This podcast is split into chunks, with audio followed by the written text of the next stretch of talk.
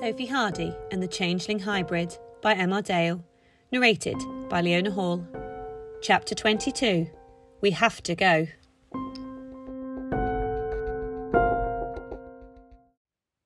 Everyone just stood there in silence. Sophie stared at her friends, and they stared back.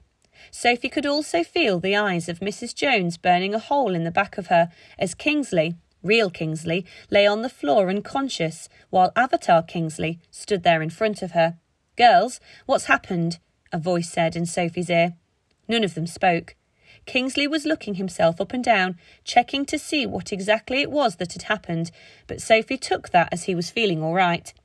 "An implant has just been taken out or disappeared in your area. Whose was it?" Miss Sissons asked, desperately trying to get an answer out of someone.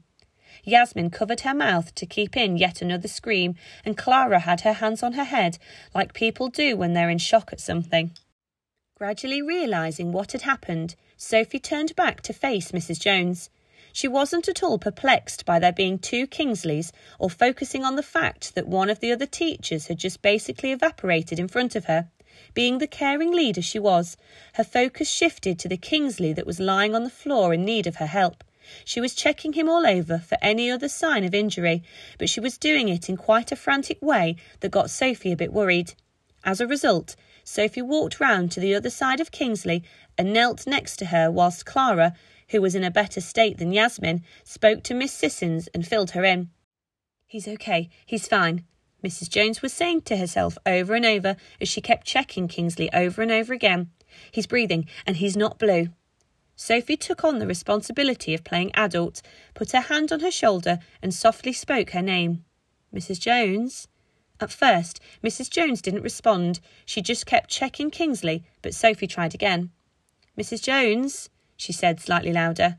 Missus Jones looked up at her this time, and Sophie could see she was clearly in a state of shock. "What happened?" she asked, unable to look Sophie in the eye.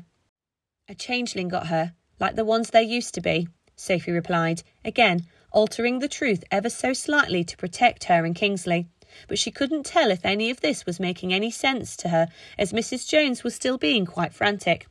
"Well, why are there two of him?" she blurted out, very abruptly, but with no intention of rudeness or comprehending what it was she was saying. "Let us worry about that," Sophie tried to reassure her. She could see that Yasmin had now mellowed slightly and was explaining things to a quite excited Kingsley. "Changeling?" Missus Jones was all over the place. The shock was throwing her ability to converse properly. Her mind was all in a muddled order.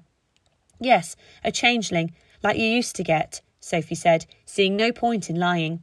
Missus Jones nodded. Where, where is it? I, I can't see one. What will we tell the parents?"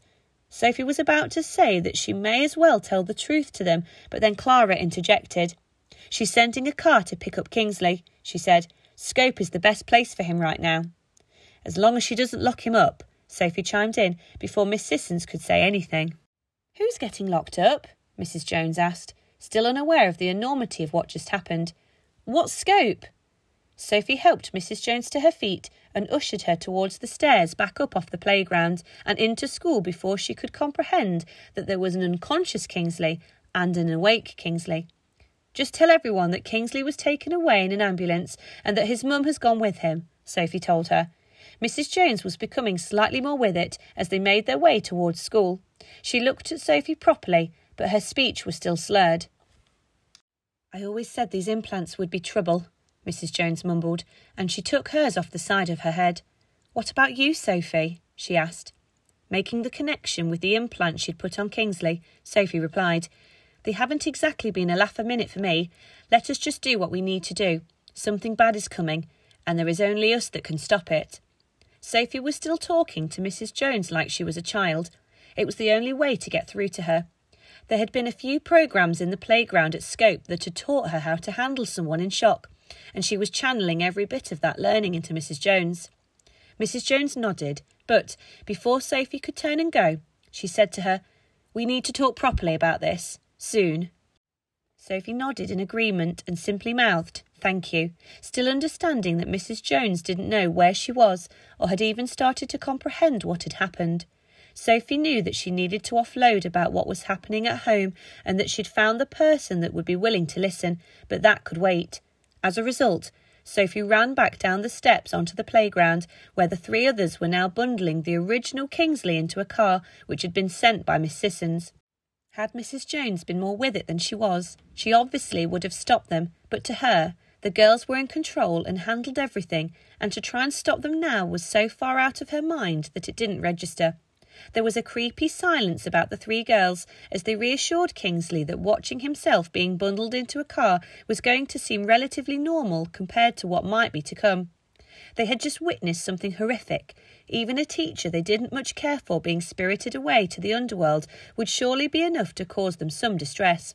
But they weren't being given time to process it all, yet.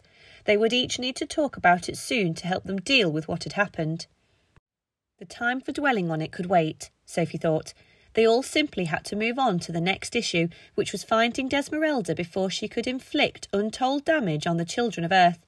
Having finished loading real Kingsley into the car and watching it drive off, Sophie turned to the three others and urgently said, "Right, we have to go." "Where exactly?" Kingsley replied. "You'll see," Sophie answered, forcing a smile, knowing that Kingsley would be impressed. "Now?" Yasmin asked. "Shouldn't we talk about this first?" Later, Sophie and Clara both said. They were holding it together better than Yasmin was. Sophie typed out a link and sent it to Kingsley. The four disappeared whilst Missus Jones stood in the main doorway to school and watched as four more people vanished from her playground. She stumbled up through the door to school and closed it behind her. What was it she had planned for her class to be doing this afternoon? Perhaps she needed to do another assembly to explain and reassure the children about the phenomenon that had taken place on the school grounds for the second time in a few days.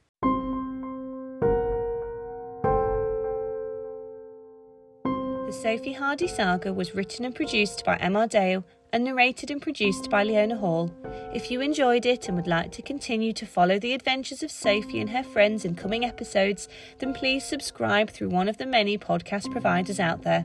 The links for each of these can be found on our website. If you require more information, visit our many social media channels, or if you would like to purchase a copy of the book, then be sure to check out our website, w w w dot sophie hardy saga dot com. Thank you for listening, and we hope you enjoy.